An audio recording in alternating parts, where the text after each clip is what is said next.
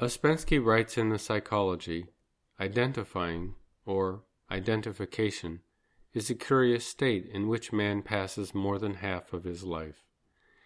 He identifies with everything, with what he says, what he feels, what he believes, what he does not believe, what he wishes, what he does not wish, what attracts him, what repels him.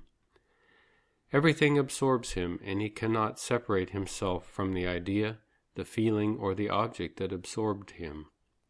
This means that in the state of identification, man is incapable of looking impartially on the object of his identification.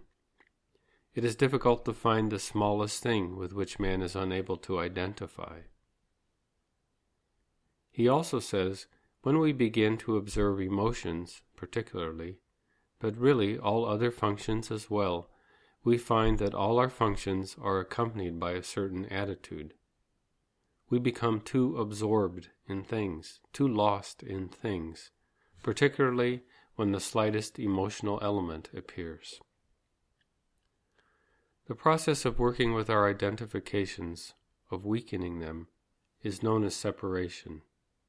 It is so called because we have to separate our sense of self from our identifications. Properly, only the observer can be called myself because it is the seed of permanent I. When we are in a quiet situation or meditating or doing some energy work, this separation comes quite easily. It is obvious that the observer is I, and everything else is not I. The reality of our being comes when we are stuck in a line in the grocery store or in a traffic jam, or caught in an argument, or making jokes, or being cynical with friends? What is our identity in these moments? With identification, we take something besides the observer as our identity, whether it be external, like a car, a partner, a profession, or internal, like a favorite negative emotion, a pet theory, or some talent we have. To separate simply means to place one's identity in the observer and not in any of these objects, feelings, or sensations. If there is a strong identification, this shift of the location of identity needs preparation. We all know our recurring sets of troubling I's.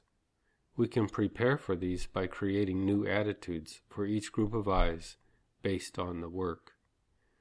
This will create a struggle when this group of I's appear, a separation.